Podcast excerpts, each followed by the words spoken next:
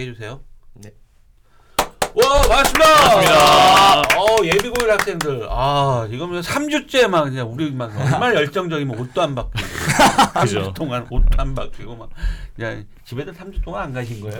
그래서 숙박하고 이번에는 예 수학 맛의 시간입니다. 진행을 맡은 입시킬러 내용입니다. 동탄깁생 조이재입니다. 세종깁생 김재우입니다. 세종깁생 안정혁입니다. 오 깊은 생각 할 때입니다. 그렇다고 뭐 광고가 들어오는 건 없어요. 이렇게 나와주셔서 또 이렇게 열심히 또 의원들 방송하는데 또 이렇게 도움이 좀 되셔야 되잖아요. 그래서 학원들 돌아가시면. 자 오늘 주제는요. 지난주에 예고했듯이 고등학교 올라가서 내신을 봤을 때 객관식 있고 서술형 있지 않습니까? 아이들이 서술형을 아무래도 어려워하죠. 아유, 그렇죠. 그죠? 아무래도 어려워요. 써야 되고 풀어야 되고 과정도 답만 맞춰서는 안 되는 거잖아요. 이거. 네네. 그죠? 과정 속에서도 점수가 들어가는 거잖아요. 자 현장에 계신 선생님들 이 부분 서술형이라는 건 이런 거고 서술형은 이렇게 대비해야지 좋은 점수를 받겠다. 자 한번 썰 풀어주세요. 일단 학생들이 서술형을 어려워하는 이유가 네. 첫 번째로 객관식과 일단 어, 서술형과 이제 그냥 이제 주관식 단답형 이 또 있잖아요. 네. 예. 네. 객관식에 비해서 더 어려운 이유는 학생들 제가 습관을 봤더니 객관식을 푸는데 보통 이제 수학을 잘하는 친구들은 자기가 수식을 세워서 예, 그래서 답을 딱 뭐 x는 몇 뭐 이런 식으로 답을 체크 이런 식으로 해요. 근데 학생들이 정확한 풀이를 모를 때는 일단 아닌 것부터 초고하는 학생들이 있어요. 맞아요. 꽤나 많이. 어 이거는 아니야 절대. 어, 기억은 아니고 어 이건 아니야. 그러고 이제 풀어보지도 않고. 그쵸. 어. 예, 수식을 세워서 푸는 게 아니라 예. 어. 그러면서 적절히 끼워 맞춰봐요. 어. 네. 그 이게 그래도 얼추 맞긴 해요. 학생들이 그래도 공부를 안 한 건 아니라서. 짬밥이 이걸. 네. 그럼 이게 맞으면 또 어때요? 어. 이게 자기가 한 줄 알죠. 그 아니 일단 다섯 개 중에 하나 다섯 개 중에 답은 있는 거잖아 한 그렇죠, 개면. 그렇죠, 어. 그렇죠. 네. 그럼 이게 자기가 맞는 풀인 줄 아는 거예요. 아 이렇게 하면 풀리는구나. 네. 된장 수학을 안 풀고 이상한 거 풀고 있어야 돼.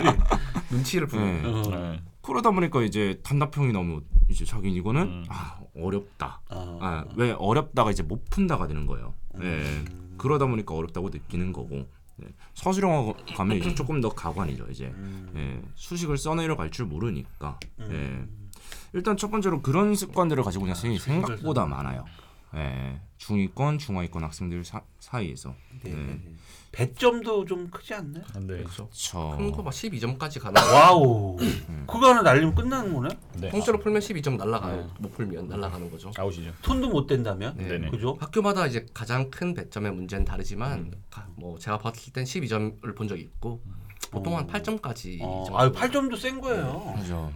어, 그것도 센. 정혁 쌤 어떻게 서술형 어떻게? 어, 저는 학생들이 일단 처음에 당황하는 게 그냥 처음에 이제 서술형 문제를 이제 풀어보게 던져주잖아요. 그러면 시험지에 그럼 이제 쓸 때 애들이 좀 우왕좌왕해요. 이걸 어떻게 써야 될까? 음. 이게 어떻게 채점이 되는 걸까를 일단 머릿속에 혼란이 오는 거죠. 그러니까 지가 뭔데 이 선생님의 의도를 파악하려고 하는 거냐 이 시간에. 라는 거죠. 그러니까 시험 푸는 사이에 자기 혼자서 아 이렇게 쓰면 선생님이 이걸 채점을 이렇게 해줄까? 이런 생각하면서 혼자 비문학을 써내려가요 처음엔.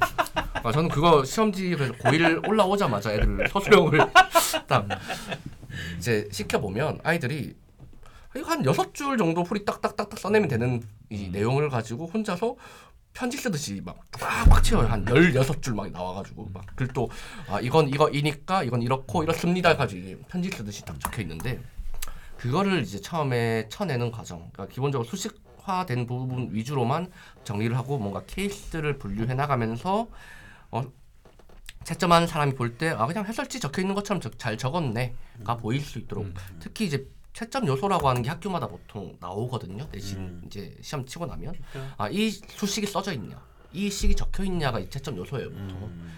어 그런 과정에 맞춰서 학생들이 어 식을 차근차근 적어내는 과정이 중요한 것 같고 서술형에서 망하는 이유 중 한 개가 또 하나가 뭐냐면 네, 그런 연습이 아, 앞- 앞에서 말한 건 그런 연습이 안 돼 있는 상태로 쳤다. 두 번째는 시험 때 생각이 너무 많아요. 어, 자기는 이거 풀려, 적으려고 했는데 아, 이런 경우도 있지 않을까? 이걸 어떻게 적을까라고 막 고민을 해요. 그 시간에 시간이 지나가서 못 쓰고 나왔대요.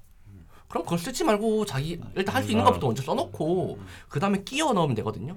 그런 시험적인 전략이 좀 부족하다 학생들에게. 맞아요. 음. 예. 그게 이제 뭐 크게 두 가지인 것 같아요. 그리고 세 번째는 아까 말씀 주신 것처럼 그냥 못 푼다예요. 어, 서술형이라서 되게 그냥 어려울 것 같다 생각하지만 어, 하나는 확실한 건 오히려 서술형이 문제가 쉬워요. 뭐라도 적도록 해야 돼요. 부분 점수가 들어가 있기 때문에 학생들이 이제 이 문제가 풀이 과정은 길지언정 문제 자체가 어려운 경우는 그렇게 많지 않거든요.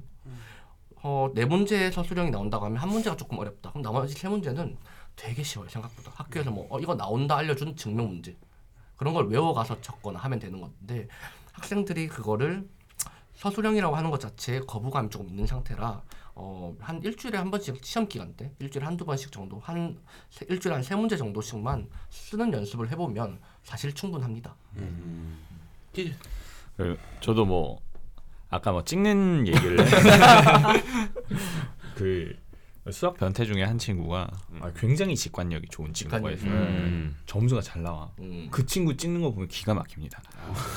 그래서 선생님 이 정도 값에서는 요거는 일단 아니고 걔는 아니 항상 그렇게 맞추는 친구들도 있어요. 음. 근데 아무튼 이제 그거는 그냥 넘어가고. 네, 저는 이제 서술형 친구들이 힘들어하는 것 중에서 가장 큰 거는 애들이 제대로 풀어본 적이 없는 음. 것 같아요. 그러니까 저희가 이제 시험을 치거나 했을 때 일정한 공간에서 친구들이 빈 공간에 수식을 써내려가면서 제대로 정리되지 않은 상황에 자기 생각을 풀어내고 흐름이 어딘지 모르겠는데 답이 나와 있는 상태에서 얘를 체크를 하고 넘어가는 경우가 대부분이에요. 맞죠.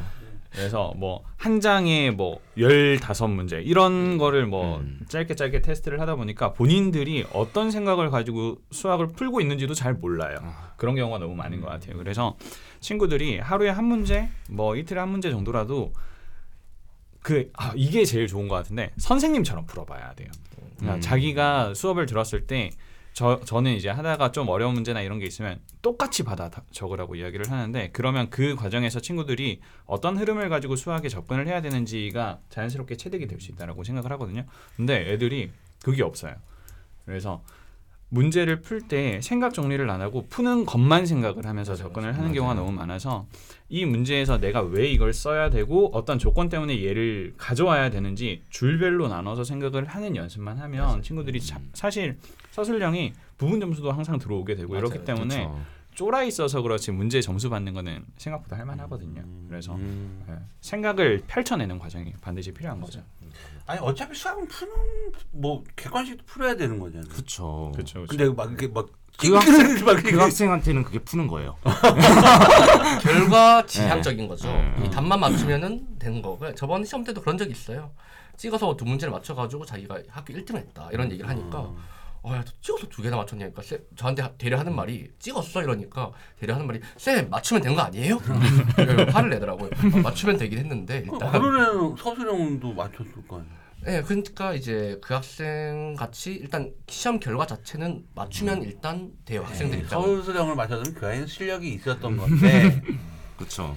모르는 객관식 문제. 네. 그렇죠, 운까지 그렇죠. 따라준 그러면- 거죠. 근데 대, 대부분 학생들은 답만 맞추면 자기가 완전히 알고 끝난 문제라고 생각하는 이제 착각을 많이 문제는 하니까. 이 찍는 것도 실력이라고 인정을 해줘야 되지 않아요? 그죠. 그게 이제 그거는- 예, 예. 그래서 계속 옆에서 계속 선생님이 필요한 거예요, 사실. 음. 예. 뭐 진짜 뭐 학원 선생님이든 과외 선생님이든 옆에서 풀이를 계속 봐줘야 돼요, 누군가가. 네, 네, 이 친구가 과연 잘하고 있는가, 진짜 제대로 풀고 제대로 있는가. 맞아요. 서술형은 연습 밖에 없- 답이 없을 것 같은데, 그죠? 계속해서 연. 첨삭이 제일 뭐 네, 그죠. 그쵸. 한 번씩 아, 이제 봐주는 아. 그 첨삭이 생각보다 크죠. 그러니까 이게 혼자서는 이게 내가 이게 써서 맞은 건지 틀린 건지 네. 음. 하면서 옆에 코치해 주는 선생님들이 그거를 첨삭해 주는 부분. 옛날에 논술 있잖아요. 논술 강의 열 번 들어도 어? 한 번 자기가 써보는 게 최고고 맞아요. 열번 써보는 것보다 한 번 첨삭 받는 게 최고라고 그랬어요. 그래서 그런 얘기도 있을 만큼 서술형은 좀 주변 어, 선생님들의 도움을 받아서 어, 자기가 쓴 게 이게 맞았는지 틀렸는지에 대한 검증을 해보는 단계가 꼭 절차가 맞습니다. 필요하다는. 걸 말씀드리도록 하겠습니다. 자, 지금 예비 고일을 3주 동안 지금 달려오고 있는데 이게 또 너무 예비 고일만 하면은 예비 고이나 예비 고3이 또 힘들 수가 있어요.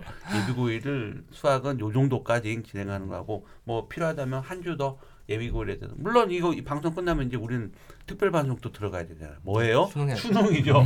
수능 출제 경향 네. 분석을 어차피 이 3주 뒤에는 이걸 해야 되기 음, 네네. 때문에 어쩔 수 없습니다. 수능 출제 경향 분석을 또 해야 되기 때문에 다음 방송은 아마 이 방송 다음은 수능 출제 네. 경향 분석이 되도록 어, 아마 방송이 나갈 거라고 생각합니다. 자, 수학만세 시간 오늘 여기까지 진행하겠습니다. 수고하셨습니다. 고맙습니다. 고맙습니다.